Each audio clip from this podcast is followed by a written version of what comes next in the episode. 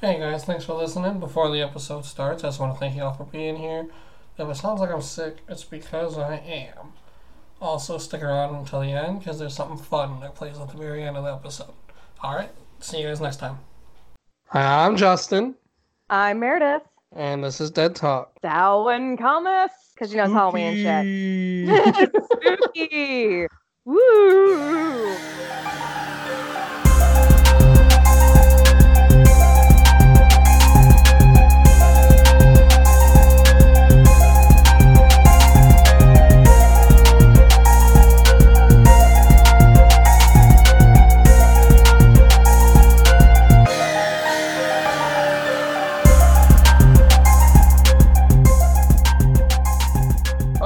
See what the temperature is right now. oh, by the way, this is our Halloween episode, everybody. Yeah, man, we're talking about the weather. What's up? It's 45 degrees right now. Ooh, what? Hold on, look and see how what is that at, in Atlanta. This is what you guys get to look forward to when you get older. It's like, oh, what's the weather outside, guys? How cold is it? Uh, it's 67 here, but that's pretty cold for us. that's not cold. That's perfect weather. Oh, it's nice. It's not too bad. Uh, you know, throw on a light sweater, go outside.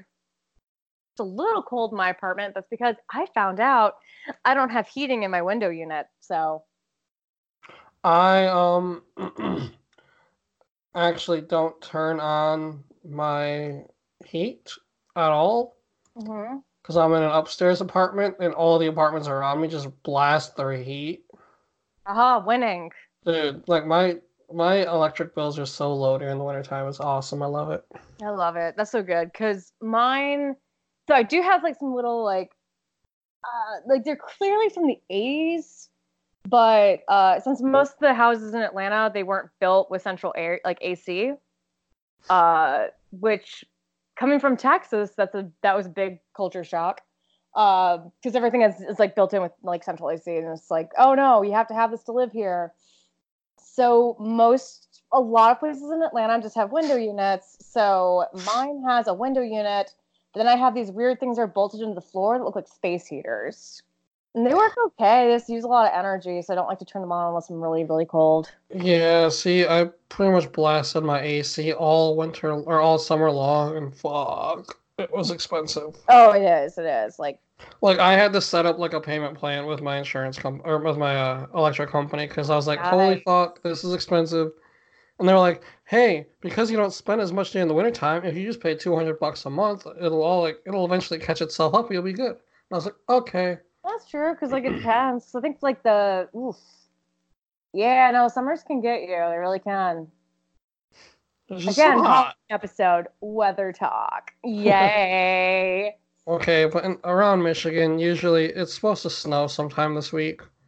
oh, wow. Really? So yeah, like usually kids have to like wear like coats and shit with their Halloween costumes, which is unfortunate.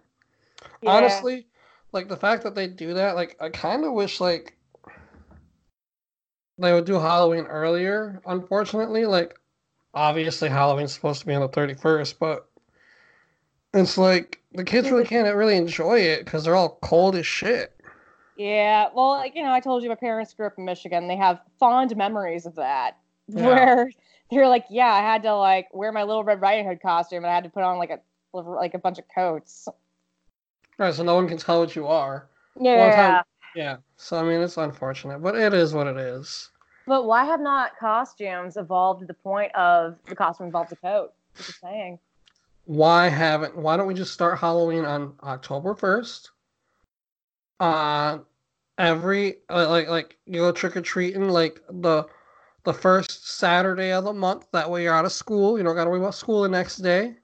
And then like there's just festivities all throughout the month. And then like you have a baller fucking Halloween party the last weekend of October. Why not make Halloween a month long event? I'm okay with that. You what? So we should make Halloween a month long event because I'd be okay with that. Right, exactly. Like it'd be sweet. hmm Like have like different weekends designated for different things, like the pumpkins and shit like that. Like Yeah, yeah, yeah. And like the like it just gets scarier as the month progresses. exactly. Yeah, yeah. Because there's like there could be one day where we just like throw buckets of blood at each other. I mean, fun. what kind of blood? like you know, pig's blood or like well, you know, like corn syrup and, and food coloring. all right, all right. I You know, it's like whatever whatever gets your jollies, it's okay. We can have a day totally dedicated to pranks. There you go. oh God. Yeah, yeah, yeah. So we could make this a thing. Look at us. First we figured out what our catchphrase was, and now we're uh, planning holidays. Exactly. We're we're we're we're just like my Bim Bam, but they have their candle nights. They got candle nights. Well, Well- I do have a tradition that I have for my friends out here. Since, uh, if those of you listening have been keeping track, from Texas originally, and I moved out to Atlanta, so I'm away from my family, and also I'm not that into Thanksgiving. So fortunately, I have a friend out here who also doesn't go home for Thanksgiving. So we created our own holiday on the same day as Thanksgiving, coincidentally, and it's called Spooksgiving. So Spooksgiving, which is a uh, it's basically Thanksgiving but spooky, and uh, we make themed cocktails and we watch horror movies. And that to sounds, wish that someone, sounds much better than oh, uh, it is so Thanksgiving. good. People because the only only good thing about Thanksgiving is the fact that people get with their family and the food. Everything else about it is shit. yeah, because you may or may not fight with said family. Exactly. So you know, like what's up? And uh, it, to wish someone a good Spooksgiving, you say Merry Spooksgiving. That's the that's the key part. It's Merry Spooksgiving. Is there is there a Spooksgiving Eve? Oh my God! hmm There could totally be a Spooksgiving Eve where you guys gift each other horror movies. Oh my god, we could. Oh my God! That could be good. Yeah, yeah. Because we last year we did like horror movies, and also we played with Ouija boards. What's up? I don't I don't get the stigma around Ouija boards. I mean, Oh, well, like I don't get it either, even as a, a a big old weirdo like me. Because actually, fun fact, Ouija boards were created as a part of uh back in the day during like the sort of spiritualism movement, and it was Mhm. used as a stage prop for stage magic. hmm Mhm. Yeah, so it's like there's there's nothing there. Sorry, guys. they're not as scary as the movies make them seem. I wish they were because that'd be a Uh, lot fun. Yeah, that's true. Instead, I'm like, this is just gibberish. Okay. The ghost. Why are the ghosts always drunk? I don't know. I think that language is hard sometimes. All right, so whoever's listening, please, I have one final request when I die. If I die when I'm 83 years old, Mhm. and if I get hit by a bus, That'd be pretty cool. no, that's what the Ouija board told me was gonna happen. You're gonna die at 84 by being hit by a bus. 83, and I'm gonna. It said something. It said a bus, so maybe I'm dying on a bus. I'm getting hit by a bus. Something bus Well, see, related. I hope you don't die on a bus because that's very dark. Okay, but like, what if it's a tour bus? Mm, that I don't know. I would still say though, even if it's a tour bus, I don't want to die on a bus. I mean, okay, but here's the thing. Or like, what if I'm like retired and like I have a pimped out school bus and I'm touring the country or something, Okay, then that's pretty tight. right? That's pretty So, tight. Okay. We don't know how I'm gonna die by a bus, but a bus is involved somehow. I'm gonna Mhm. be 83 years old. If those two things happen, I need it on my headstone to say, "The Ouija board told me so," or "told me," or something like that. Or Something along the Ouija Or- board predicted it, or something like that. or the. Ouija board was right. Damn it. Right, something Yeah, like that. Yeah. That's pretty good. It's pretty good. It's pretty good. See, I've never asked how I was gonna die because personally, I just don't want to know. I want to catch me by surprise. I asked it when I was 10, so I mean, And it was like, good news, you're in your 80s. Bad news though, you're on a bus. right. Leave No, that all- to All interpretation. I, all I said, I was like, "How am I gonna die?" And it said a bus. So I was like, "That could mean a lot of things." That could mean a lot of things. It mm. could mean like even like a toy bus, like a grandkid left out, you tripped and fell on it. I swear to God. Oh, that would be like the biggest irony of ironies is that it's not actually like a boss boss, but it's like a toy. or like, my daughter brings home her boy, her foreign boyfriend. His name is a bus, and then he kills. We don't know me. why his very Mormon family or what have you has named him a bus. A bus. Like, Abus. like he just pronounces it differently. And then like I'm like I meet him and I'm like, oh, how do you spell your name? He goes and he's like A B U S. And as I'm shaking his hand, I realize I'm 82 years old. Like, no, the stars and are right. this is what's gonna happen. So Or then I like- kill him. okay. I that's get how you arrested, go to jail. and then I get killed in mm-hmm. jail at 83. Dude, that's a monkey's paw right there. Like, Boom. what's up? Like, you, you, that just was a big old plot twist. You didn't know it.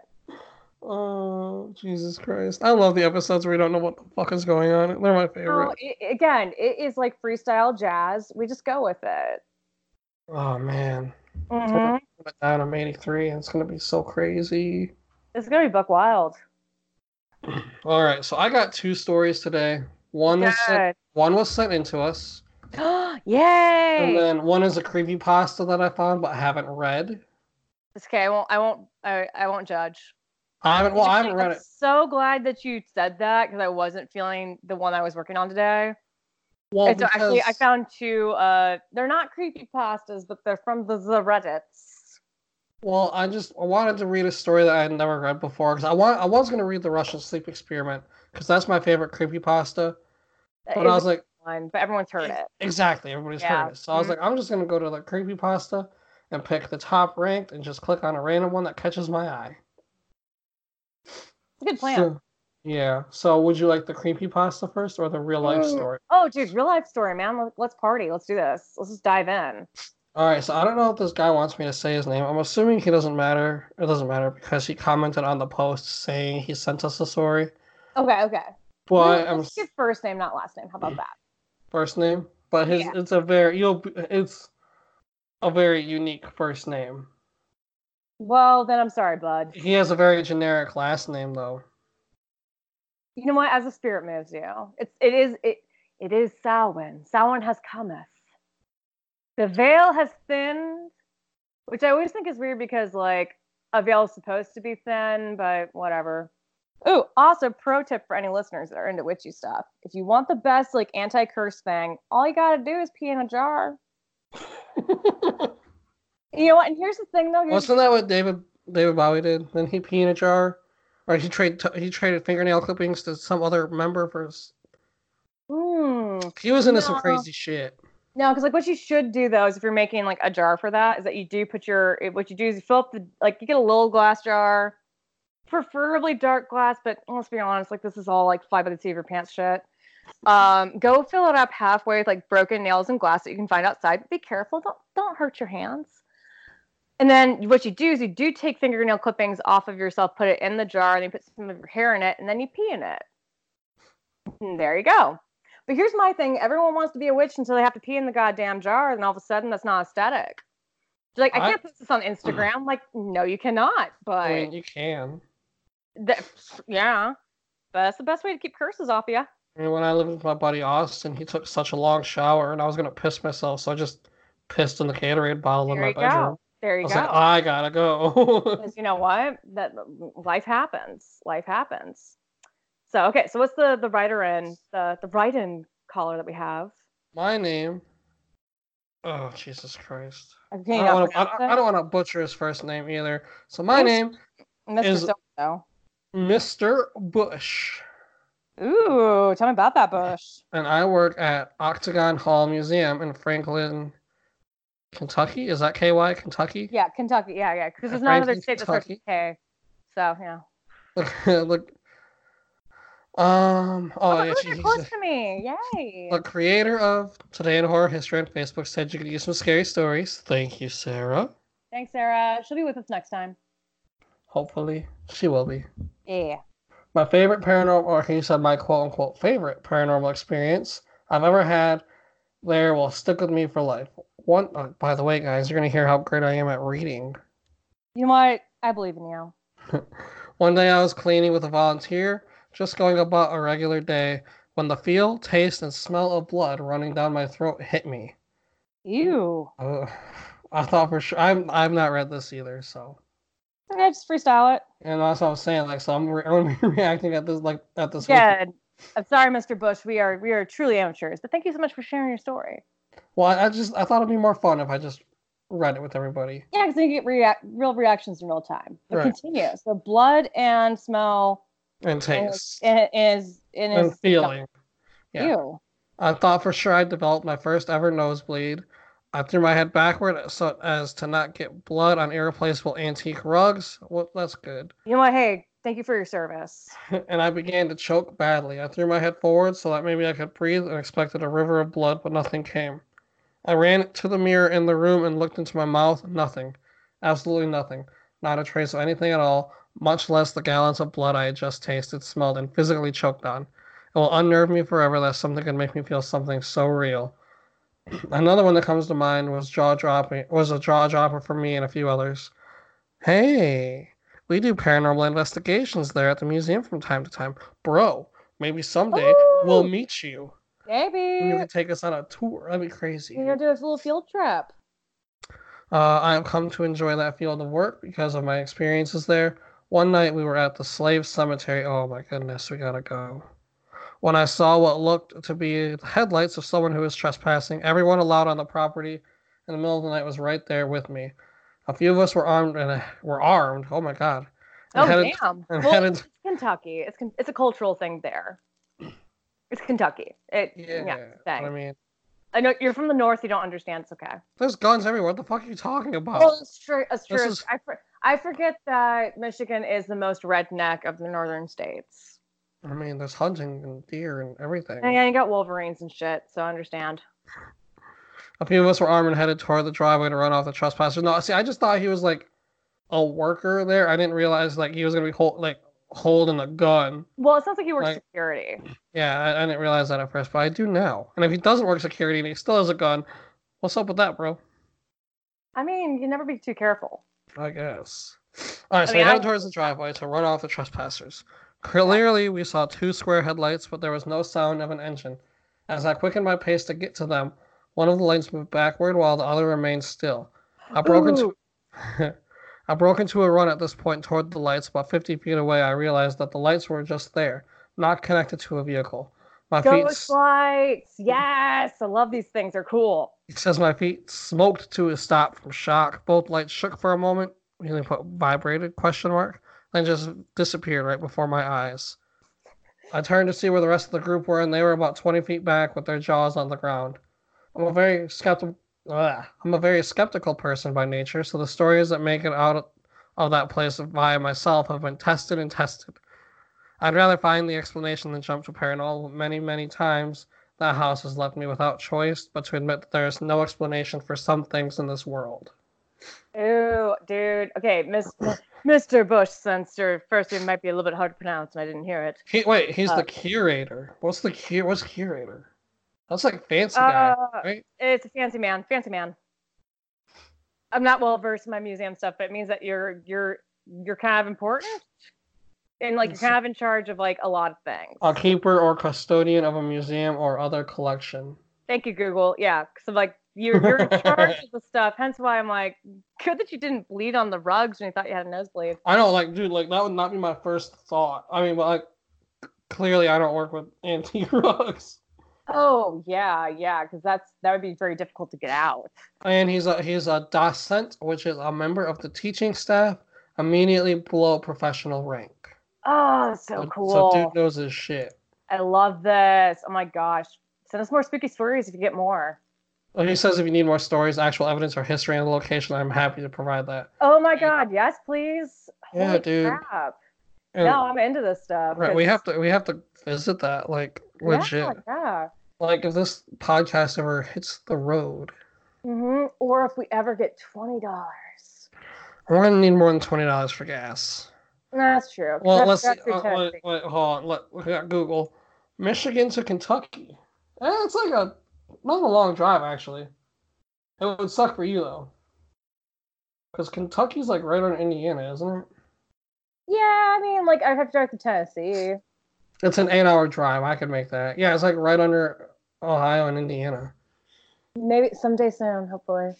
Yeah, no, you're- that is badass. I wonder, man, I wonder what it was. Because uh, Ghost Lights is what it sounded like with the second story. And I've seen those before when I, when I went out to uh, Marfa out in Texas. They Mm. have ghost lights and they behave in the same ways. So there's some, some people are like, it's swamp gas. Some people think it's a lot of other things, but uh, I don't know. I don't know. From seeing them, it's uh, if that's Weird. actually, if that's actually what he saw, because you know we don't have his memory in our brain. Uh, they are very unusual and very interesting, and I always love stories about that. So, wait. But with the the smell of blood, man, I'm not really sure because there shouldn't be anything contaminated with blood and that that you would smell suddenly.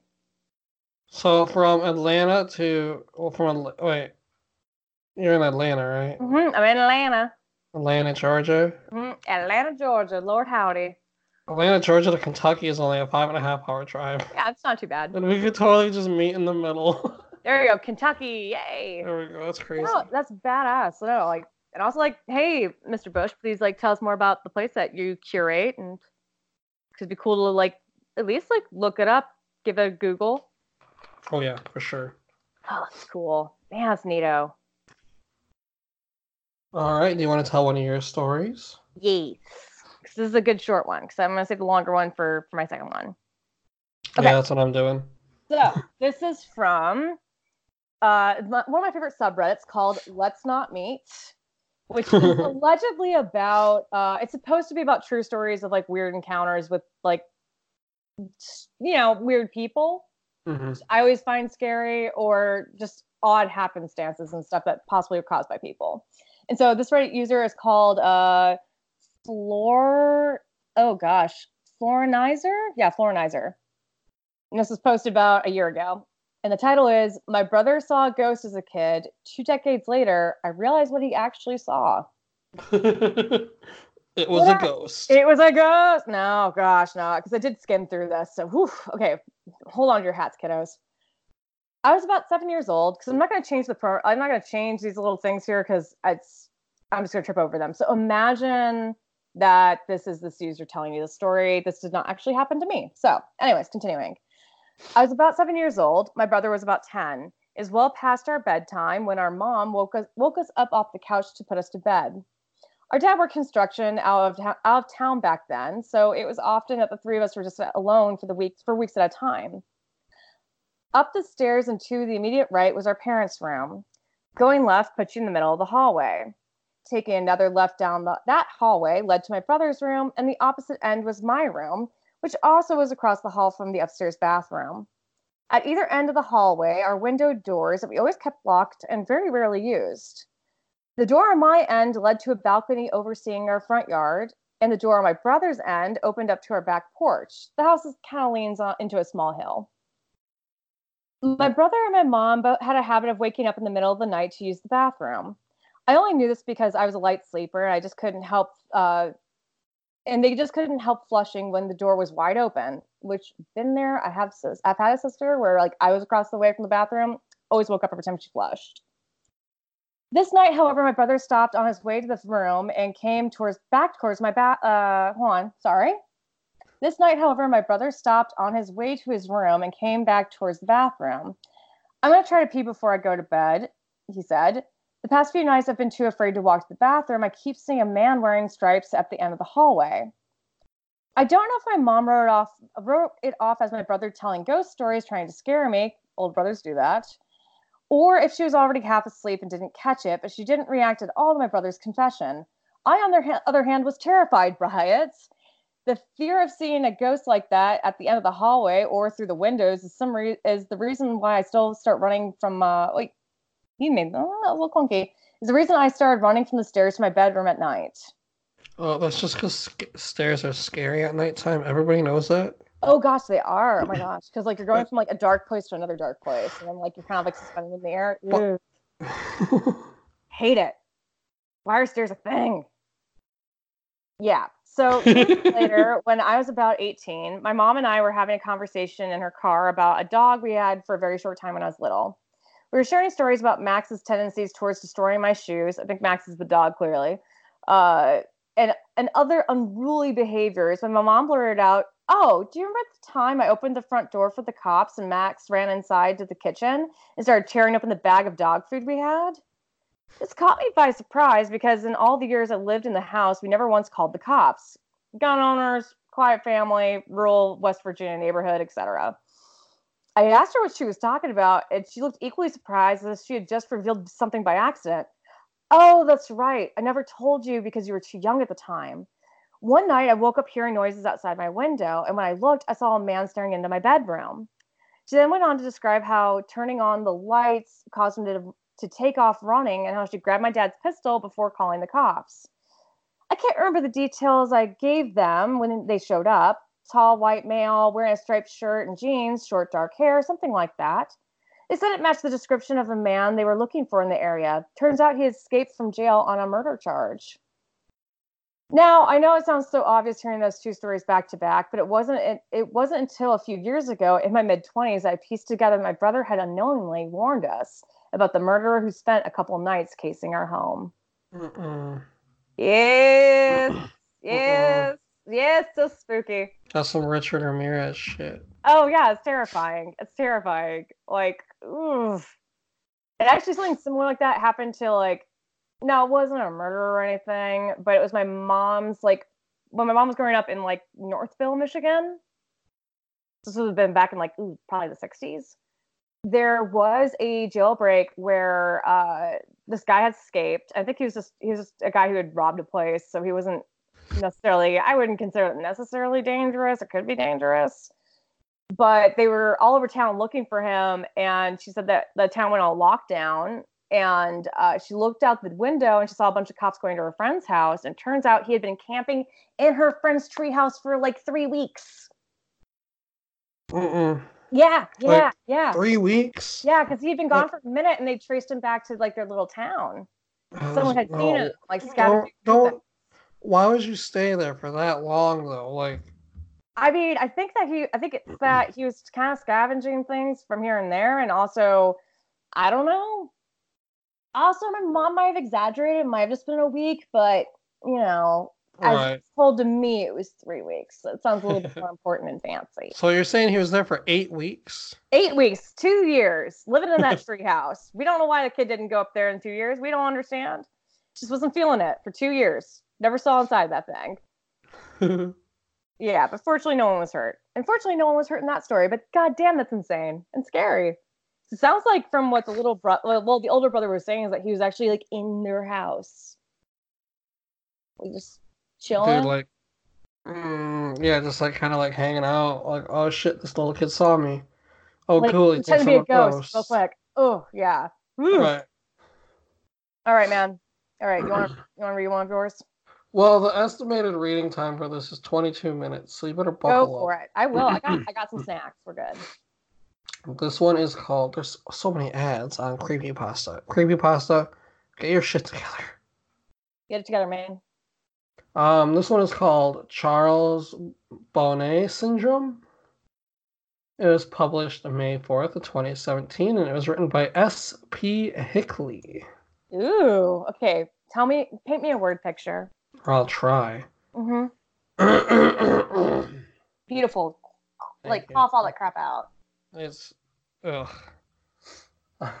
I suffer from a condition called Charles Bonnet syndrome or visual release hallucinations, if you want to get more technical. It's a condition that's far more common than you might realize. It's estimated that as many as half of people with gradual loss of vision will experience one or more bouts over their lifetime. Yeah, I'm willing to bet that most of you have never heard of it. Oh, is that true? What was it called again? Uh, Charles Bonnet syndrome. It says it's est- estimated that as many as half of people with gradual loss of vision will experience one or more bouts over their lifetime. uh, it is totally real. What's up? Uh, that's crazy. Okay, well, that makes this worse. I love it. The reason for that is because most sufferers are scared to tell anybody what we experience. I know I was. But I'm getting ahead of myself. My name is Andrew and I'm 26. Two years ago, I woke up with awful blurred vision. Every single edge and detail clouded as if somebody had smeared Vaseline on a camera lens and it never got better. Oh, That Yeah. I was scared then and got over to Dr. Harper's surgery as fast as I could, suddenly needing to take a cab rather than climb in the car I'd driven without incident ever since I'd bought it three years prior. The doctor did some tests, asked me some questions. Have you been much thirstier lately? How often do you urinate? How would you describe your tiredness levels? And then gave me the diagnosis that changed my life forever. Diabetes. Oh God, wouldn't that suck? Type That's 1. actually that's the plot twist. And wait, actually, really? That's what the that's what this. I don't know if this is a true story, but it's not creepy pasta. Eh, probably not, but it's okay. I didn't know that that. I mean, I guess like diabetes can cause you to go blind. Mm-hmm. Diabetes can cause you to go blind. You can lose your foot. You can, all sorts of stuff. And then we call you all stumpy. hey, hmm my mom has diabetes. Oh Love shit! Mom. Sorry, mom. Sorry, mom. she, didn't she, she's had juvenile diabetes, so. Okay, okay. So she knows she knows what's up. hmm She has her feet, right? Yep. You said yep, right? Not nope. Yes. Okay, good, because that that could have been interpreted two different ways. So no, I'm glad I'm glad that Alright. your has her feet. All right. Uh, he explained that I need to take insulin shots with every meal, that eating the wrong foods without monitoring my blood sugar could see me drop into a coma or worse. Then it got to my eyes. Andrew, your diabetes has resulted in ma- ma- maculopathy. Do you know what that is? Shook my head dumbly, already reeling with the shock of my diagnosis, and Harper, Dr. Harper went on. So the diabetes affects the blood vessels at the back of your eye, blocking them and causing them to leak into the macula. Ugh Oh, the central God. part of your retina that helps you perceive color and fine detail. When these blood vessels leak into the macula, it can cause significant damage. With a lump in my throat, I asked, Okay, so how do we make this better? I couldn't see Harper's face properly when he spoke, but his tone of voice was enough to tell me I'd be, uh, to tell me what I'd been dreading. I'm sorry, Andrew, he replied gravely. Perhaps if we caught this a little sooner, we might have had some treatment options available to us, but I'm afraid the damage has been pretty extensive. We can take steps to arrest the development of the condition, but I'm afraid it's irreversible. So basically, it's like double whammy. You got guess what? Sorry, man. You got diabetes. Also, you're You're gonna go blind. Right, you're pretty pretty black, bro. Suck on this Capri Sun and accept that it's God's plan. yeah, like, oh. I felt uh, I felt as if my world had come crashing down around me. I was just 24, still at my physical peak. I was active, playing basketball and cycling a couple times a week, and then my health, my body, and my sight had been taken from me. The first six months were tough. I broke up with my girlfriend, a sweet girl called Holly. We tried to make it work, but couldn't because I was so damn angry all the time. I lost my job because if there's one thing an architect needs, it's his eyes. I even fell out with a lot of my friends, making excuses to not meet, meet with them until they stopped asking. In truth, it was jealousy on my part, envy that they got to keep on living while everything I'd ever hoped for had been snatched away. I became a recluse, never leaving my apartment, barely bothering to wash, shave, or get dressed each day. I was so sure that my life was over, I stopped even trying to live it. I was an asshole. That's Uh, understandable. yeah. Yeah. It took me a long time to realize this, but in the end, it was the nurse assigned to visit me at home, a tall, no nonsense, experienced woman called Lois, who brought this to my attention. You're an asshole, she said. what? I gasped, shocked at her language. I love good nurses.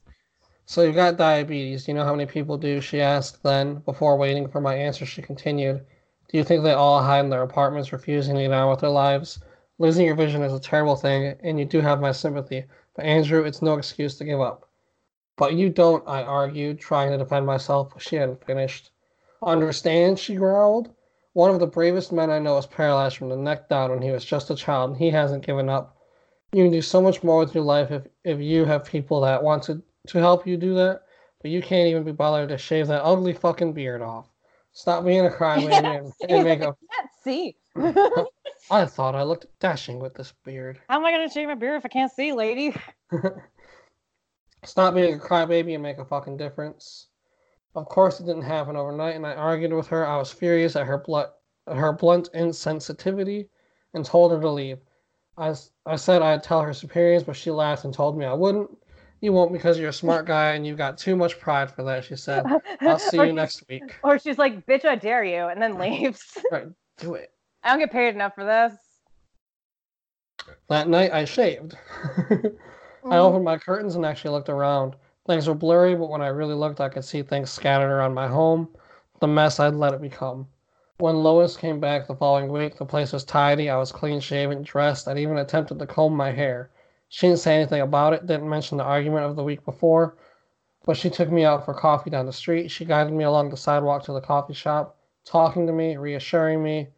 It was daunting, even though it was less than a block away, but I felt but I felt so proud when I got there. We talked, me and Lo- Lois. I think I even laughed. Afterwards, she walked me home. When, uh, excuse me. Afterwards, she walked me home. Then, when she helped me back inside, she said, It's nice to meet you at last, Andrew. That day was the beginning of my new life. I moved to a new apartment, a ground floor place, and joined a group of other young people with visual impairments. I made friends. I got out every day, even if it was just for a short walk, but I made a point of seeing what I could of the world. I bought what I could, but the, Saw- the Sawyers, the old couple that ran the local store, would bring me my groceries by once a week. Clark's a gruff old coot, so he refuses to coddle me, and he's told me that he respects me for being like I am, for maintaining my independence, for not giving up. From a guy like him, that's one of the sweetest things I've ever heard. Things were going so well, and then one year it oh Dun, started. dun, dun. What started? Well, we're about to find out. I gotta scroll past the ads. Sorry, everybody. Yeah, but no, we got a good setup here. We man, we, we had some shit happen to us. We're now like, hey, we're gonna look at that a good montage. We're getting our shit back together through a sassy and strong nurse who isn't gonna take our bullshit. So let's see how this falls apart. The nurse is gonna be the first one to die. I'm it now. Actually, I got some theories, but we'll see. I don't want to spoil it. All right. I walked into my living room, a mug of coffee in my hand, and I saw a Victorian funeral carriage stood right there on my rug, complete with two huge, proud horses in full livery, adorned with long black plums in their bri- briddles, bridles. Bridals, I think. Yeah. They stood perfectly still while the driver, a small bearded man in a period costume and a top hat, fidgeted with the reins and peered at me expectantly. Bizarrely, they were far clearer than the usual blurry shapes that I could see. I damn near pissed my pants. Also, I just gotta say, I'm a little jealous that he has an apartment to where that could all fit inside it. Yeah, no shit. like, dang, dude. All right, so now I'm thinking death is coming for him. He can see death. We'll see. We'll see. We'll see. Hmm. We'll see. We'll see. Have you ever seen The Ballad of Buster Scruggs? Ye is that the one that's on Netflix and it's kind of like a vignette thing? It's like six different yeah, Western actually, I liked it. That was good. I've seen that. Well, because you know they had the one carriage that was like the carriage to the afterlife. Yes, I like that story. No spoilers though. Which one was your favorite story? Actually, that one probably was my favorite. My fa- uh, no spoilers. We want people to watch it. no, I know. I'm not gonna spoil anything. My favorite one was either the Gold Miner That was a good one. or the the Circus Act. Yeah, that was good too. But no, also that the, the carriage one was my favorite. Yeah, carriage one was good. Mhm. All right. Sorry, back to back to the story. Uh, I dropped the cup, spilling scalding hot coffee over my bare feet, jumping backwards with a cry of pain and alarm. When I turned my attention to the horses and carriage back in the room, they were gone. At that moment, I was wondering if I was going mad. Apparently, most of us do, which is understandable. How would you feel if you'd seen the exact same sight in your home? Unless you Jack the Ripper, I imagine many of you do not have a, a coach and horses just lying around. Okay, come on. I I don't think I don't think Jack the Ripper had that in his in his home. like. I think they're just using that as an example. Yeah, unless like you're you're you're just total weirdo. Also, I'd say, oh shit, this coffee must be drugged and I'm and I'm somehow hallucinating. Right. But no, like the Jack the Ripper thing just pissed me off. It's okay. We can we can push through it. Push through it. Mm, all right. Eventually, after much quiet swearing to myself and more than a little self delusion, I managed to convince myself that I had not seen what I thought I had, that it was merely a very vivid daydream. This seemed to work, and I got on with living, even if I entered the, that same room a little more cautiously in the days that followed. Finally, I forgot about it. Two weeks later, I saw a giant floating, swirling orange ball in the ba- in my bathroom. I damn hate near pissed myself again. I was I was looking in the toilet, and it was weird. Like, ah, damn it. A weird BM. Right. All right, I stood staring out at this bizarre, rotating, levitating globe that was a little larger than a beach ball hanging in midair over my tub, open mouthed for a full 10 seconds before finally screwing my eyelids tightly closed and whispering to myself, That isn't there, that isn't there. After five seconds, I opened my eyes again, it wasn't there. Whoa. Have you ever have you ever had cause to doubt your own sanity, to wonder whether or not you perceive is truly there, or if your mind has betrayed you. Honestly, compared to the loss of my vision, the prospect of losing my wits was so much more terrifying. I fought against adversity and took pride in the fact that I am not just I, was, I am not just a survivor, but somebody who is living his own life. How could I do that if I was insane? I barely slept that night and I remained jumpy for, for days afterwards. Any sign of movement or any unfamiliar shape would set my pulse racing, would cause me to doubt whether it was truly there. It was the toughest time I'd ever been through. Worse even than that time after I was diagnosed with diabetes. Hey, remember that time I was diagnosed with diabetes earlier in the story? That really sucked. That really sucked, man. I just want to remind you guys. At least when Dr. Harper had told me about the diabetes, I had a definitive definitive prognosis. I was given the facts by a medical professional. My my affliction was physical. It had a name, and most important, it had a treatment plan. This was something else. My own mind is t- at turned. To, what the fuck is this sentence? my own mind at turned against me. Had maybe, and they mm. that's typo. Yeah, my own mind had. Yeah, that would make more sense. My own mind had turned against me. My senses and perception of reality had become twisted and unreliable. It's only when you're in that position that you realize just how terrifying it is. Your senses and the way of your brain interprets them are your only true defenses against danger. You perceive danger and you avoid it, preventing your body from becoming harmed. But What happens when you can't trust your perception to alert you to dangers that are truly there? Lois picked up on the problem first, noticing my skittish manner. She asked what was wrong, if I needed to talk about it, but I told her no, I was fine, but I hadn't been sleeping well. That last part was true. I hadn't been able to sleep a wink. Just the very thought of being institutionalized, spending the rest of my days as a sedated, blue pajamas clad zombie in a white room with only the echoing cries. My Which pillow. actually, I must add though, mental institutions aren't like that. They're actually way more chill, apparently. My stories told me by my friends who've actually uh, had, you know, I like as I like to call it, a vacation there. Right, they were forced to go there my loved ones. Well, no, they they both checked themselves in due to deteriorating mental health, but they were like, "Oh, I think I just need to go hang out here and chill for a sec." Well, they actually had a good time. Good on them. Yeah, yeah, man. Mental health. But continue. We were doing this like that has to be for dramatic effect. Uh, what was the alternative? Live life as a risk to myself and others? Ultimately, I did the smart thing. I'm adding that in. I chose to ignore it. Dumbass. I reasoned that if I was able to function around other people without them, realizing what was going on, that was good enough. Come on, people. A full month passed before the next incident, and I really did think that maybe I'd put this whole mess behind me. With every passing day, my confidence had grown, so that Wednesday morning I'd stepped out onto the sunny street feeling pretty carefree. Each Wednesday, I'd treat myself to a latte down at Joe's, the same coffee shop that I'd visited with Lois. It was a custom that gave me a great deal of pleasure, one that had seen me forge friendships with regular, but with, with regulars as well as the staff, including Joe himself mm. uh, as I made my way down the street, white stick in hand, I glanced about me, taking in the colors and shapes of the world around me. I enjoyed the feel of the sun on my face and the sounds of the birds singing. It was a good day. Then I saw them. Oh no! A party of pilgrims, six of them, all dressed in settler era attire, sitting cross legged on the asphalt. They didn't look at me. Instead, they were engaged in a heated yet strangely silent conversation. Goddamn Puritans. Get off my lawn. I froze, staring at them. Still they argued, just gesticulating furiously at one another. However, I couldn't hear their angry voices, despite the fact that, judging by their ill temperament, they must have been screaming at one another. Paralyzed by shock, the white stick fell from my numb fingers, clattering onto the sidewalk. I turned to leave, desperate to flee from the haunting sight of the colonists in the road. But I was so panicked in such a hurry that I stepped on my cane. It rolled under my foot, but before I knew it, I pitched over, tumbling to the hard ground below. I didn't quite break my fall in time, banging my cheek hard on the floor and skinning my palms. I heard a cry from a passer-by, a friendly, concerned woman who rushed to my side. She knelt beside me, helping me up, applying a Kleenex to my throbbing cheek, which she informed me was now bleeding. I tried to tell her that I was okay. There was nothing to worry about.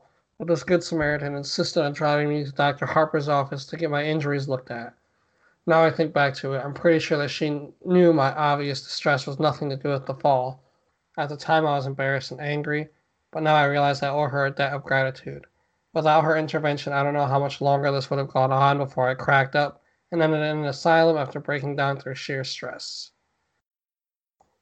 Andrew, why didn't you tell me what happened? Dr. Harper asked gently, dabbing at my cheek with disinfectant. I explained that I just lost my balance and that no harm was done, but I think he saw through my feeble protestations to my underlying agitation. He didn't press or force the matter, he simply asked what might have caused my clumsiness. Then he asked how I'd been as of late. When I'd finished mumbling my way through the most non committal answer I could muster, he placed a gentle, reassuring hand on my shoulder. Andrew, he repeated, why don't you tell me what happened? I burst into tears. I told him I was scared, how I'd fought so hard for my independence, and now I knew it was being taken from me. He listened patiently and then asked me to tell him why I ever thought that. I paused then, took a deep breath, and thought about it. This was the point of no return, but really, what other option did I have? So, with tears running down my cheeks, I told Dr. Harper everything. I told him about the horse and the carriage, the orange globe and the pilgrims. I told him how I'd been living each day in fear, how I was terrified that I was losing my mind. Dr. Harper thought for a while and then he said, Andrew, I don't think you're losing your mind. The sense of relief at that moment was so powerful it overwhelmed me, rendering me speechless. You said that even though you've seen these things, you've never heard any noise from them? Have you detected any odors or experienced any other physical sensations, such as touching them? I shook my head no. He patted my shoulder once again. Andrew, have you heard of Charles Bonnet syndrome? he asked. Charles Bon. Who? I asked, confused by the sudden unexpected turn of conversation. Okay, let me explain, Dr. Harper said kindly. Charles Bonnet was a Swiss was a Swiss naturalist who was born in the 1700s. He discovered a curious condition in his elderly grandfather, who was nearly completely blind, who was bleh, who was nearly completely blind due to his cataracts. The old man regularly experienced visual hallucinations, including random patterns and even people and places. Sound familiar? Yes, I replied, still confused. Am, am I suffering from dementia? Oh, come on, bro. He just told you what you're suffering from. Yeah. You have cancer. Writing, writing's hard. You have cancer. Are, are you saying I have AIDS? No, it's cancer, dude.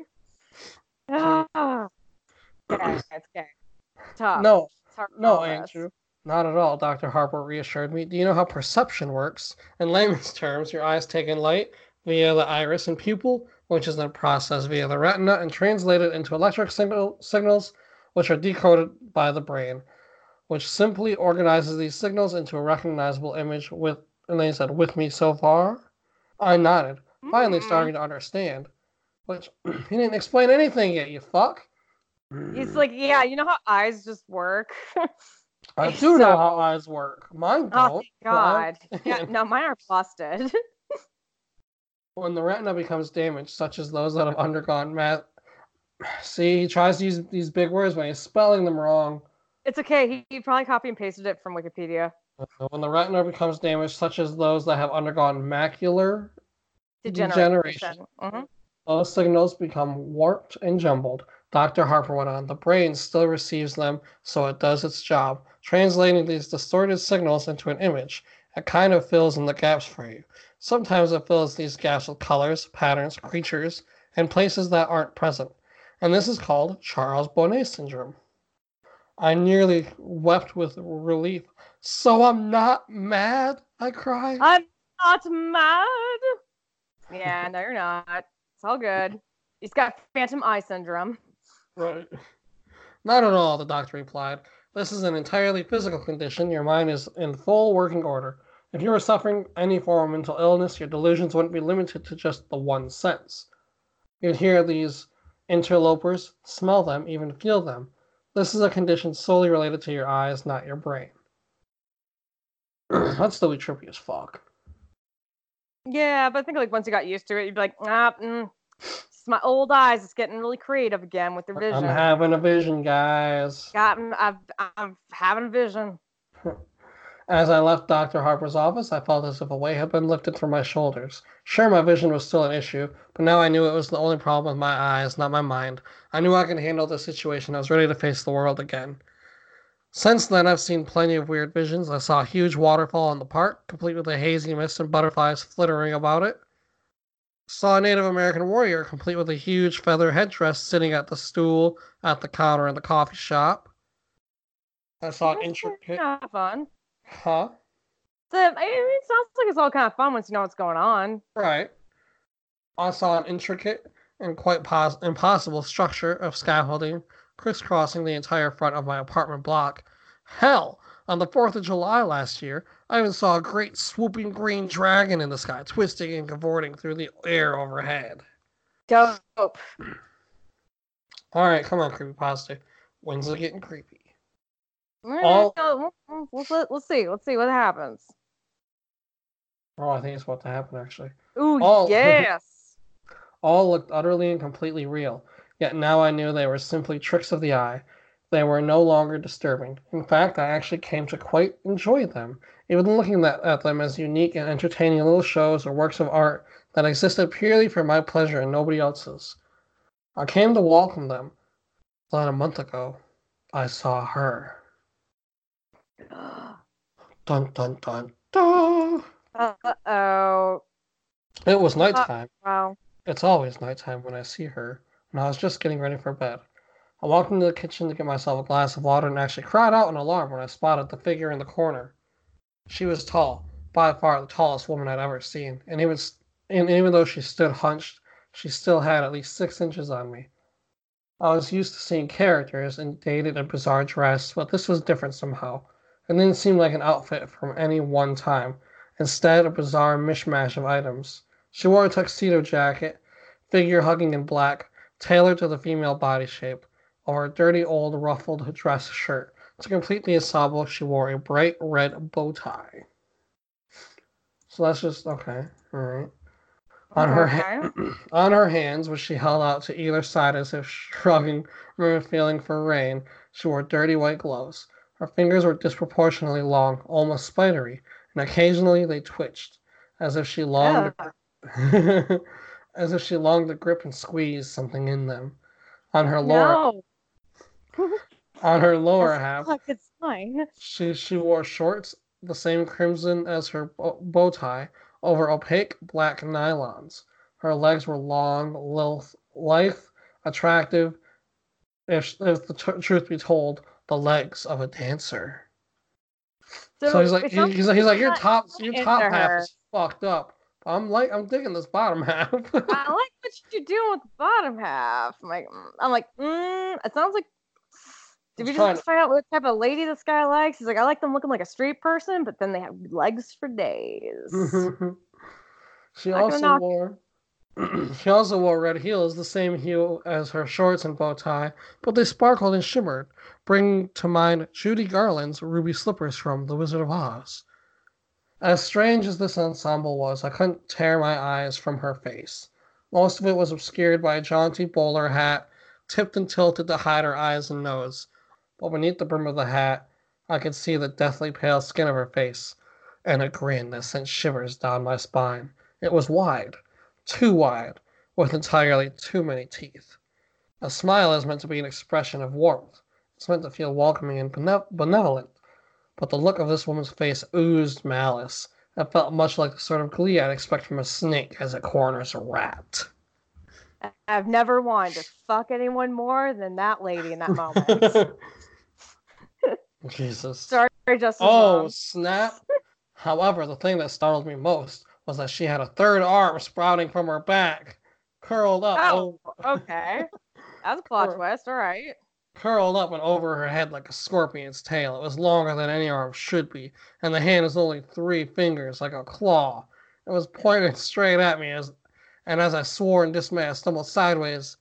It seemed to track my movement. Mm, okay. and the story just took a turn. This just yeah, he's getting real creative. I stood staring at the creepy figure for a few seconds, trying to get my head around the situation. She just stood there in the corner, grinning back. Finally, I realized that this was just another one of my hallucinations and breathed an audible sigh of relief. One of the tricks I picked up over the months of suffering from Charles Bonnet syndrome is to break the line of vision toward whichever stimulus is causing my brain to interpret the images into the hallucination. Think of it like resetting a faulty computer, how refreshing the system debugs it. To this end, I close my eyes and count to five. Then when I reopen it, when I reopen them, the hallucination is gone. So as I stared at the horrifying male form figure in my kitchen, I knew that to make this image go away, I simply had to close my eyes.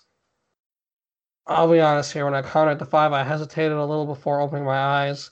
I'd opened my eyes and she'd still been stood there smiling that wicked smile at me, I think I might have had a heart attack. She wasn't. I breathed lo- another long sigh of relief, fetched my glass of water, and went back to bed.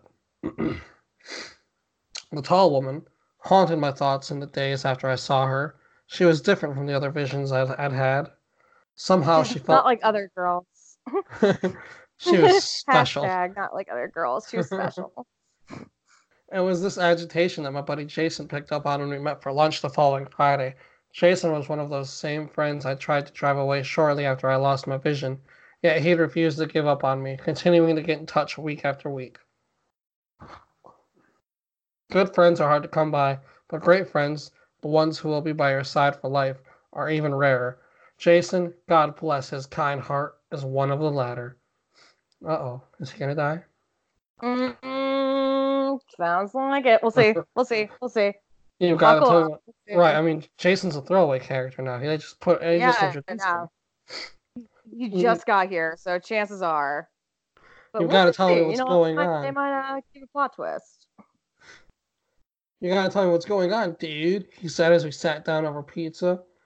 Oh my god, it's a Ninja Turtle. What do you mean? I asked, trying to brush it off. Oh man, you're so distracted. It's like you're looking for something in- here all the time. You've eaten like one slice of pizza in the time it's taken me to eat four. So I repeat, you've Oh, got to tell me what's going on. oh, sorry. I'm trying to keep it Wait, to a minimum. So I repeat, you've got to tell me what's going on, Jason said, waving a slice of pizza around for emphasis. It's nothing, I replied, feeling a little stupid. I just had a hallucination a couple of nights ago that really got to me. I thought you were cool with those now, he asked, putting this pizza slice down. Bruh. Yeah, I am. I mean, I was, but this is different, I replied, resigned to, talking about it. She scared me. She? Jason asked, his interest clearly piqued. Tell me about her. Did she have sweet legs, bro? No. yeah. Did you get second base, bruh? All right. So I did. I described the tall woman and how she'd appeared to me. I explained that unlike any of my other hallucinations, she felt more real, and that she was the first to feature such a weird, unsettling mutation. Sure, I'd seen smaller versions of people in the past, a phenomenon referred to as Lil Lil oh my god, Lilliputian. Lilliputian by medical professionals. But the extra appendage and impossible distorted face was something I had yet to encounter thus far. I think it was that, combined with the unnerving expectant, expect, oh my god, combined with the unnerving expectant stance that had disturbed me the most. So, Jason said after I'd finished, you say she had great legs. Wait, seriously? That's in the story? Yes. What? I thought we were goofing. Shut up, you asshole, I laughed, throwing my napkin at him. Fuck. Why'd He I pick this story? no, no, no. I'm, I'm loving this. I'm loving this. Because also, like, I, I'm pretty sure it's Like, gonna get real. It gets real like fast. it's gonna be super creepy, and then it's, it's fucking, and then it's fucking stupid, and then you're like, okay, uh, no, it's stupid again. All right, here we go. No, you know what? We're all in this together now. So no. No, seriously, I get it, man. Jason replied, passing the napkin back to me. If I walked into a room and a giant mutant was waiting for uh, for me, I'd scare the shit out of me too. But you know what caused you to see this? It's like the coachman and that waterfall you saw. It's a condition that you know you have, and it's one that you know how to deal with. Okay? I know, I know. Replied. I replied. Thanks, man. You're right. God, this is this is such bro talk. I did feel Yeah. better too, so I smiled at him, took a big bite of my pizza, and changed the subject, asking him about his psycho ex. Conversation he was all too happy to dive into. Let me brag on a girl that was probably not that great too. Right. But That's a, the sidebar nation for a different story. the next time I saw the woman, just under a week later, I was brushing my teeth. I was, I was stood at the w- wash basin, brushing away when I spotted a figure in the mirror. She was out in the dark hallway, peeking around the door behind me. Ugh. That same sinister grin I'd seen before stretched her narrow face into a distorted grimace. The dirty bowler hat pushed down over her eyes once again. One of those three long, spidery hands gripped the door frame. As crazy as this sounds, felt like she was trying to avoid being spotted. I cried out, spitting toothpaste foam all over the mirror, my toothbrush clattering into the basin. Yeah, that would scare me too. I spun around, my heart thumping in my chest, my breathing ragged in my throat. She wasn't there. Of course she wasn't. The doorway was empty. I tiptoed forward, hesitantly trying to look around the door frame into the hallway without actually sticking my neck out into the shadowy confines. The seconds ticked. excuse me. Uh, the seconds ticked by as I drew closer and closer. I couldn't see anything, so finally, with a whisper of self affirmation, I stepped out of the bathroom. The hallway was empty, as was the rest of my apartment. I was shaken again this was the first time I'd seen a hallucination in a reflection. I wasn't even sure that I'd actually seen it. Now, as I sit here writing this, knowing what would follow, I think I thought like that. Oh my god. I think I thought like that to try and protect myself, to shield myself from the truth. I was an idiot. A, Oh no. a full fortnight passed without incident. This, this right, this guy's writing is all. I'm sorry, but this writing's all over the place. Eh, it's okay. It's an English. It's like an English major. It's all good. Yeah, like he thinks he's being super deep. Eh, it's all right. He's, he's you know he's got a creative thing going. We'll see. Let's, let's see where he takes us on this journey. A full fortnight passed without incident. Sure, I saw a flash of color one day, a dancing yellow lightning bolt that zigzagged back and forth on the street outside my apartment, but that was exactly the sort of thing that I'd come to expect for my condition. It was exciting, otherworldly, but it wasn't scary, not like she was. In retrospect, that fortnight was blissful. It was a reminder of what life could could be like, the existence that I'd carved out for myself since my since my diagnosis. Life was good. The night that changed the way I viewed the tall woman, last night, I'd been out and I had a couple of drinks. I'd met the other guys with visual impairment for dinner, and we'd ended up at the, at a bar afterwards. I wasn't hammered, but we got through plenty of beer between us, and by the time I had stepped out onto the cool night air, I felt decidedly lights-headed. It took me a while to make it home, laughing and talking to a couple of the other guys from our group as we strolled along. It had been a great evening. It's probably the last truly good one I'll ever have. I bid the other guys good night and fumbled with my key, let myself in. With swaying steps, I strolled into my hallway, slamming the door a little too loudly behind me. I took my off my jacket, hung on the hook by the door, and then hit the light switch. She was waiting at the end of the hallway, all three hands aloft in the claws, reaching for me. That same maddening, that same maddening, malevolent grin on her pale face. I swore again, louder than ever, actually jumping back a step, recoiling from the imposs- impossibly tall and terrifying figure and weight in my own home. The tall woman didn't move. She just stood there, staring and smiling at me. I stared back, but I did, but I sure as hell didn't smile. Jesus Christ, I muttered under my breath. You know how you can feel a little paranoid after a few beers? That feeling of non-specific post-alcohol dread? Imagine that combined with a giant green mutant woman suddenly appearing in your home. Suffice it to say, I was very, very, very uncool. I don't need She's like, this. why did you come so late? Who is she? Right. I don't need this. I sighed and closed my eyes. One, two, three, four, five. When I opened my eyes, her face was just a foot from my own, grinning wider than ever. Oh, she dashed the length of the hallway and was now and was now stood so close that her face, grasping arms, were either side of me, her fingers twitching, clawing at the air on my face. I could see her chest, heaving as if it were actually laughing silently at my attempts to dismiss her. As if the thought that I could ever be free of her was amusing. I screamed a full bodied shriek of terror and actually dropped to my knees, covering my head as if to fend off an expected blow. It never came. Finally, I lowered my my hands, grasping for breath, shaking. The hallway was empty, the tall woman nowhere to be seen. Stayed there on my stayed there on my knees for a moment, gasping for breath. Then I was on my feet and turned and ran out of the apartment, out of the building, and into the street. I stood there shivering, terrified beyond reason, without a clue as to what to do next. Finally, I pulled my phone from my pocket and made a phone call. Hey, Andy, what's up? Jason asked. Jason, I need you to come here, I said, sobbing. Jason didn't ask why, didn't complain. Instead, he simply replied, I'm on my way.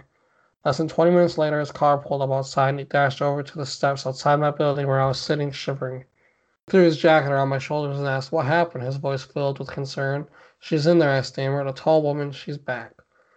Okay, okay, he said, gently helping me to my feet. Come on, man, let's go in there and check it out. I wish I could say that I was brave when he went inside, but I'd be lying. I cowered behind Jason, one hand on his shoulder as we made our way through my home. Of course, we didn't find a thing. We're talking about a giant mutant woman with a pokey little one in a pokey little one bed apartment. Where the hell was she going to hide? Finally, after we checked every single room twice, I had to admit that she was gone. I'm so sorry, man. I apologize, feeling genuinely, genuinely stupid. I got scared, and I'm sorry, man. Hey, forget it, buddy, Jason said. So I'm here now. Where do you keep your booze? Half a bottle. Jason's about to die, I bet. Half a bottle. Oh, yeah, like. Mm, mm, horror story rules, man. Horror story rules. Yep, because now he's drunk and he's at the he's house. About to, he's about to bite it, yeah. Half a bottle of bourbon later, we were both feeling pretty talkative. She's, you know, just kind of different, you know. I tried to explain. I get it, I get it, he said. It's like you saw something bad and you feel bad, and that's bad. He didn't get it. no, she's different, you know, I explained.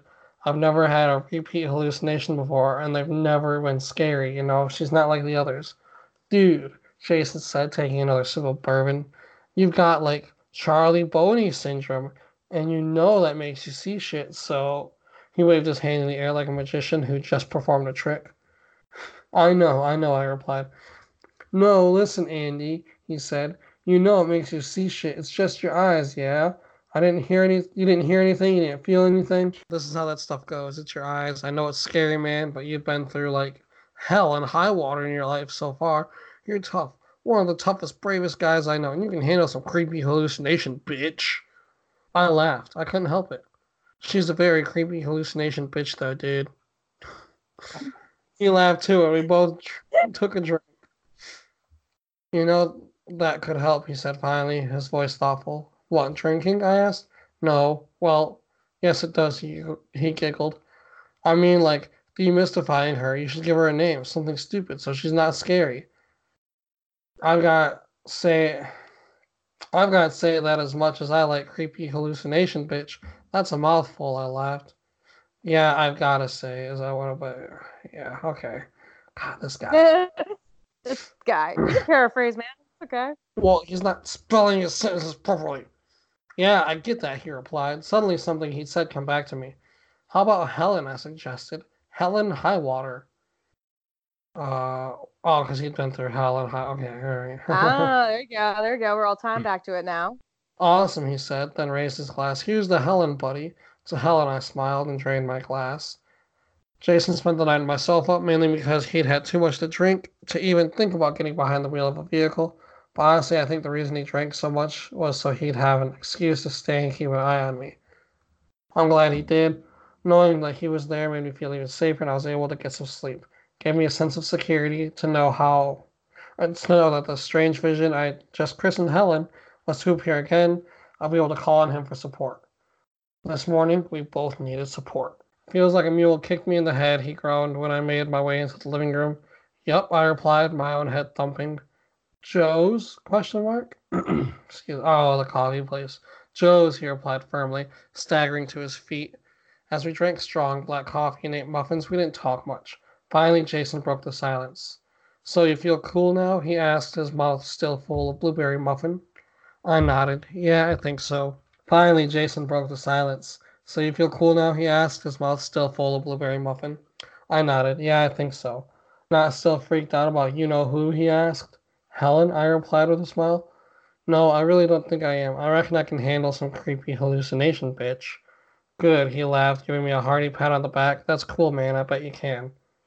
Now, as I sit cowering in my bathroom, too scared to go out into my apartment, I know we were both wrong about everything. Remember how earlier I told you that the thought of being institutionalized, that that's the very idea of losing my grasp on reality, was the most terrifying thing I could imagine. Now I'd welcome that because the alternative is far, far worse. After breakfast, I said goodbye to Jason and he climbed into his car and drove away. The day passed without incident, and when Lois stopped by this afternoon, she even commented on how upbeat I seemed. you got a lady in your life? She asked casually. Oh God, what? I laughed at that, wondering what she'd think if she knew the truth. Yeah, I chuckled. Something like that. Good for you, she sniffed. You make sure you treat her right. That even tickled me more, and I had to bite my lip. Sure, I replied. I'll do my best. Tonight, still a little wiped from the exertions of my previous evening, I decided to turn in early, brush my teeth, wash my hands and face, and got changed. Finally, I fetched a glass of water and walked to my bedroom. I climbed into bed and instantly felt so, so relaxed. Within mere seconds, I was ready for sleep. That sudden, overwhelming drowsiness that comes over you spend a whole day. Oh my god. That sudden, overwhelming drowsiness that comes when you've spent a whole day keeping sleep at bay. I decided that resistance was futile and sat up to switch off the light. I nearly didn't see her, but as I reached for the switch, I caught a glimpse of something out of the corner of my eye. My heart leaped into my throat as I turned to the foot of my bed. The tall woman was crouching there, her grinning face staring at me from just beyond my feet. So many teeth. Her long, slender fingers spread out over my blanket, twitching slightly as she gripped the end of my bed. Slowly, excruciatingly so, her third misshapen arm came into view over her shoulder, joining her other hands on my bedding. I froze, utterly petrified. I was at a crossroads here, arriving at a pivotal moment that had been coming for some time. But this time I'd had enough. You don't scare me anymore, I said, my voice filled with defiance and anger. I'm not letting you do this to me. I reached across the light switch. Good night, Helen, I said triumphantly, then flicked it, plunging the room into darkness. I lay there, a sense of tremendous uh. pride surging through me, and I grinned to myself in my warm, comfortable bed, overjoyed at the emotional victory of overcoming my own fear. And then it happened. The thing that led me here, something that turned my blood ice, water, and my bowls to jelly.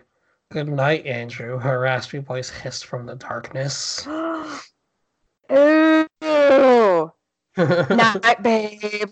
So I mean, it wasn't a horrible story. It definitely could have been written a little bit better. Yeah, actually, okay. So I have a good, good hypothesis about who wrote that. I want to say someone who's probably either late high school, early college, and female. He was a female. Oh yeah, because guys don't hang out like that. Oh, okay. Uh, so, so, so, out that was a that was a woman writing how she thinks Oh, guys talk yeah, to each yeah, other. Yeah, yeah, yeah, yeah. Much like you can always tell, how, like if it's a male writer, depending on how they like uh describe how women hang out or how women behave. Because Right. none of that is how guys behave. But it's okay. Actually, well, honestly, like, hey, if that's true, and it's, it's like someone who's very young, actually, that's that was pretty good. Yeah. You know, it's like you know, not to knock it, because you know, I probably horrible. could, I probably couldn't write something like that if I was in high school. I, mean, I had a friend who wrote a book in high school, but I mean, I couldn't write something like this. Yeah, there you go. So that's my hypothesis. I'm like, this is clearly someone who doesn't hang out with adult men often. it wasn't So- horrible. It wasn't a No. horrible story. SP Well, also, there, there- there's some as someone who is very nerdy in that age range, I can tell some of the common tropes that are used in fan fiction are used in that story as well, which has been a lot of fun. It's fun to listen to it. hmm Like mouthful of a blueberry muffin. Oh, okay. Yeah, exactly. I was like, oh, blueberry muffin, because you know, Yeah, yeah, yeah. No, not bad, not bad. That's that's pretty fun. Okay, so I guess I'll wrap us up with a uh, not not nearly as long tale. My bad. I didn't realize how long it was actually gonna be. Sorry, team. That's all right. It's our extra long, okay, spooky Halloween episode. Spooky Halloween. Also, we were in it together. We experienced that story together as a team. You know, that was good. Actually, I was thinking the entire time too. I'm like, you know, it could be fun. We don't have a good idea of what to do for like something that we, you know, if we want to take a break off of murder one week, Just read we creepy could read, pastas. we could read bad creepy pastas. Yeah, I know. Like I was actually thinking that while I was reading it. that could be fun. That could be fun. All right. So again, we're going back to Reddit. Let's not meet. And I'm not going to say the title of the of the story because it, it gives it away. But this is from a user known as Yep, it's Kate. So this this is called "My Dick Got Cut Off by My Crazy Ex." yeah, my dick got cut off by my crazy ex and thrown out the window. Anyway, guess what so- happens? In 2006, I was a college student at ASU. I lived off, cam- off in an off-campus apartment on the ground floor. Whew. As a woman, that's terrifying. The And ground floor is was a- terrifying. Oh, it is. God, yeah. Because like, dude, there's been so many cases of people like breaking in and like raping ladies that live on. Oh the my god. After your story, I got a little boy ghost story to tell you. Okay. Okay. Good. Good. Good. Let me finish this up real quick. and it was a block off a major street here in Phoenix called Baseline. These details are important. In the summer of 2006, Phoenix, Arizona was plagued by two serial killers. One was called the Phoenix Shooter, which ended up being a team of two guys randomly shooting people, and the other was the Baseline Killer, a rapist and murderer. Having two serial killers put the entire city on edge, and everyone was talking about it. I even saw articles in the Times or Newsweek about the situation. So, fall 20, of 2006 semester had just started. Now, you may have heard this, but Phoenix is hot in August. I would assume so. It would be stuffy in my apartment, so I decided to leave the window cracked a little be- uh, because the morning air is so nice. The blinds provided a visual cover. Anyways, one morning, a strange sound woke me up. It was the crack of dawn about 4:45 a.m. and sun was just barely coming up. It was the sound of someone lightly tapping on the window, Mm-mm. and it seemed intentional. In my tired state, I figured it could be a bird or some branches or something very trivial. Tap, tap, tap. Silence. After about 90 seconds of nothing, the tapping returned. And it was absolutely purposeful. Uh, purposeful. I was positive it was a human producing this noise. I thought it was my boyfriend who thought it was cute to try to scare me sometimes. I decided to be a bit of a brat and make him wait, but I also was getting very angry. How dare he try to pull a prank on me while I'm trying to sleep? This is so like him. I'm going to give him a piece of my mind about disturbing my sleep like this. Tap, tap, tap. At a certain point, I got up to get a glass of water, still being in the mindset of, of wanting to annoy my stupid boyfriend who thought this would be funny. But I saw some movement through the slit in the blinds, and I marched over and yanked the blinds so I could see. Definitely not my boyfriend. I very loudly said, What the fuck? And he sort of seemed to off anger, but only slightly.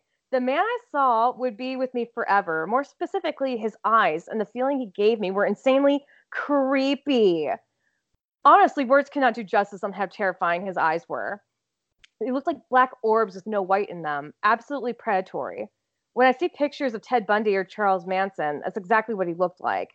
Even if you saw a picture of how he looked, it's different as you experience it in person.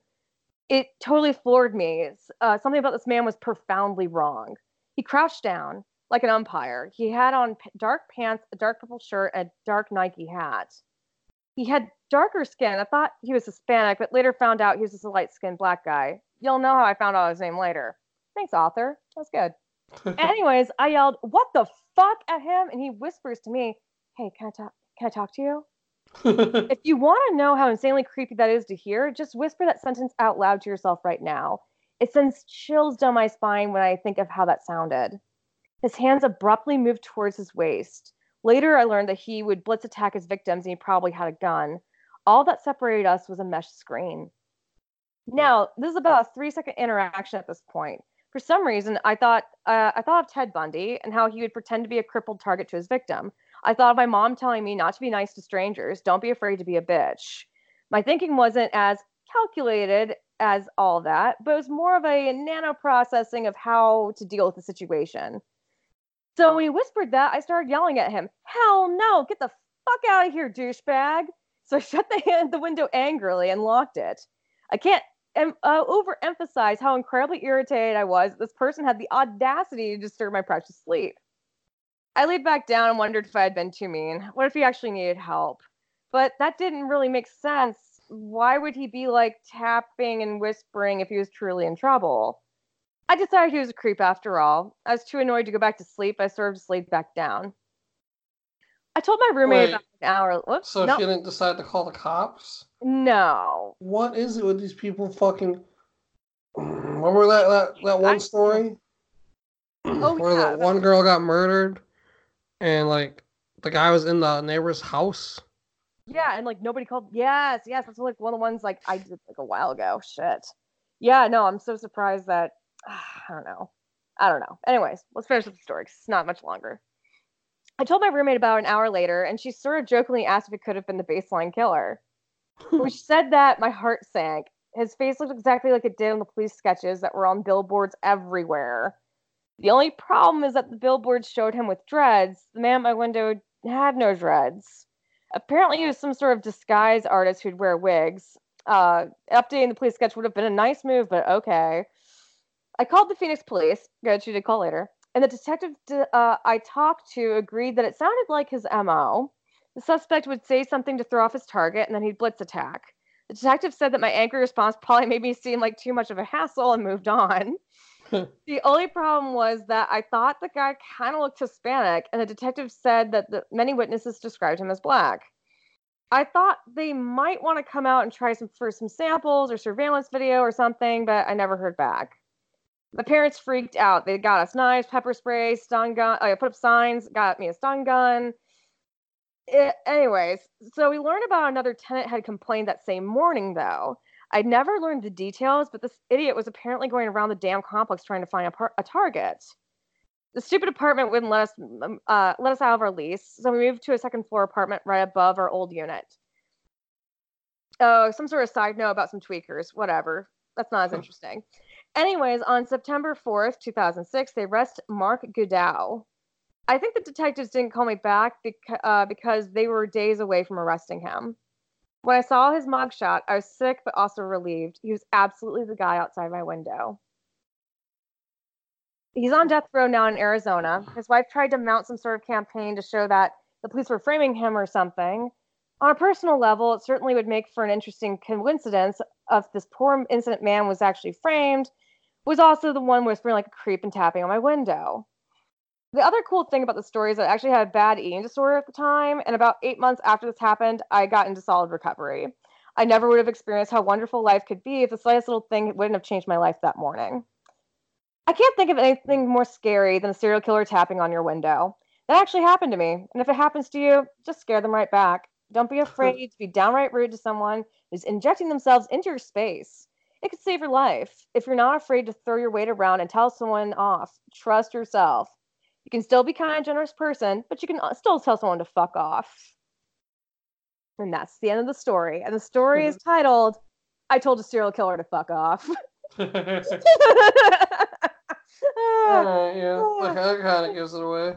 It does. That's why I was like, I can't say it. I can't say it yet. I can't say it yet. Alright. Oh, that's good. So you said ghost boy story? That was what? You said he had a, a, a ghost boy story? Dude, okay, so I told you about the little boy ghost, right? Boy ghost. Yes. In my in my house. Yes. So if someone hasn't listened to that, Yeah. go back Uh, go through the plethora of episodes. We did not write that in a description, and I can't think off the top of my head. uh, little boy ghost I think it was our follow- ghost follows my wife. Yes. Uh, lived with at her other house. Her, her mom, and her sister all heard him in the basement because they said they were gonna play a board game. They heard the little boy go, "I want to play," and you know, shit like that happens from time to time. Yeah. and uh Xboxes turn on like periodically like just the other day like I turned it off because we were leaving for work and like I turned it off and like walked back like brush my teeth head out like all right baby you ready and as soon as I said that like the Xbox turned back on and she was like and she, I was like oh man we didn't leave the TV on for the little boy so you know it's just kind of like a little thing in the house well I bought Halloween candy and like put it like in like a little Halloween pumpkin bucket and it, okay, and it was sitting on like the coffee table, and it was not one of the dogs. Like it doesn't make sense that it would be a dog. Cause for okay, we got home, uh, and Jessica's like, Justin, did you get some of the candy? And I was like, no, because you know obviously I had some of the candy, but I th- throw my wrappers away. And she Yeah. was like, there's a whole pile of wrappers on the floor. And I was like, wait, are you serious? She's like, yeah. I'm like, no, that definitely wasn't me. And like, the bowl was still sitting there perfectly. Like, there's no way the dogs could have gotten, like, put their head into the bowl without knocking it over for one. Like, they would have definitely knocked it over. Two, there wasn't, like, slobber or teeth marks on any of the other You- candy wrappers. I'm sure. Did they? Because they possibly gotten it out of the trash. No, no, no. Because, Oh. like, they were, the, like, I, they were the Whoppers, and I don't eat the, I don't eat the Whoppers. And, and like they were like all like in a it was like in a pile, and they were like it looked like they'd like been torn open and eaten. Oh, ghost baby. It's definitely not. I don't know. It was weird because I was like, "There's no way it was the dogs." Because if the dogs tried to put their head in there like that, one, they would have drooled everywhere. Two, some of the candy would would have been fucked up that was inside the bowl. And Yeah, It would Three- have been clean. And the the three, the angle of that the dogs would have had to put their head in the bowl, they would have knocked it over trying to get their head in there or out. Yeah, exactly. Oh my god, it's so much fun. So weird. I love it. Ghost Boy actually remembers Halloween. Oh, uh, well, I could think if it is Ghost Boy, he's probably quite happy that he got his Halloween candy. you got you got some Halloween candy. Mm, be nice to your family, Ghost. well, I, I turned the once he turned the Xbox on before we left the other day. I put Hulu on. Oh, you know, throw on some tunes. you Yeah, I was like, oh, we, like, we here you go, bro. right. Have some fun in there. it's like we got this new thing called Hulu. You might Right. not have had it while you're around, but there's some good cartoons. All right. So follow us on Twitter Mm-hmm. at Dead Talk Pod. Follow us on Instagram at Dead Talk Pod. Got a Facebook page as well as a group. Uh, email us your stories at the Dead Talk Podcast at gmail.com. Thank you, Crackalack Beats, for the use of our intro and outro. And I got a happy story. Do it. And I saw this one like right the other day, like right when we got done recording. And I was like, "Oh, I gotta save this one for next time," because it's it's gonna be it's gonna be a cool little outro too. All right. So this story was written on the fifteenth, so two weeks ago, which makes me sad because I just found it.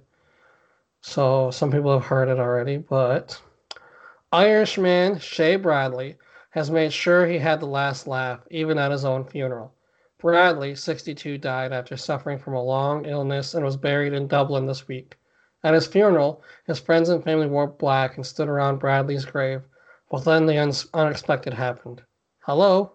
Hello? Hello? Let me out, Bradley called from the grave. Oh God. Before he died, he recorded a hilarious message to be played during the funeral to make sure there was some laughter on the day. The short video that captured the moment the recording began played uh, was playing was posted to social media by Bradley's daughter and has been picked up by media outlets all over the world. Hello? Let me out. It's dark in here, Bradley can be heard saying in the recording. At first, his family and friends appear a bit startled, but then they can be heard laughing as Bradley talks, and sounds of someone knocking on the wood can be heard. Is that that the priest I hear? Let me out. I'm in the box. Tor- Towards the end of the video, Bradley's friends and families are in stitches as he sings, Hello again, hello. I just called to say goodbye. Bradley's daughter Andrea posted the video on Facebook saying it was her dad's dying wish. Always the pranksters. You got them good, Papa Bear, and gave us all a laugh. Just when we needed it. I will love you forever. Bradley pulled off the prank with his son Jonathan's help. Jonathan told the BBC his father had concocted the plan about a year ago. Jonathan, Jonathan told the BBC that his dad was, quote, a larger than life character who always wanted to make people laugh. He wanted something special for everyone to remember him as he was, so that everyone, especially my mother, did not leave the, the graveside somber. Ah, that's like ultimate like black comedy Irish humor too. All right, guys. Well, thank you for listening, and we'll see you guys next time. Yay! Happy Halloween. Bye. Bye. That was my spooky bye. That was your spooky bye. Yeah. Go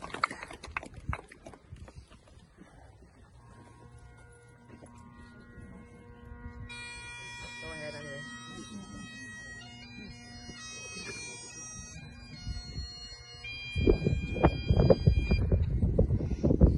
Hello? Hello? Hello? Let me out! Hello? Hello? Let me out the fucking bag in here. Who the fuck am I? Is that that priest I can hear? that fuck. Let me out. Hello? Hello? Stop the I can hear you. Hello? Hello, please. Hello? Who's there? Hello? Easy shaming, I'm in the box. No, I'm fucking frontier, I'm dead. You gotta hear that. Hello again, hello. I just called to say goodbye. I'm going to die, I pray to say. Hello again, hello.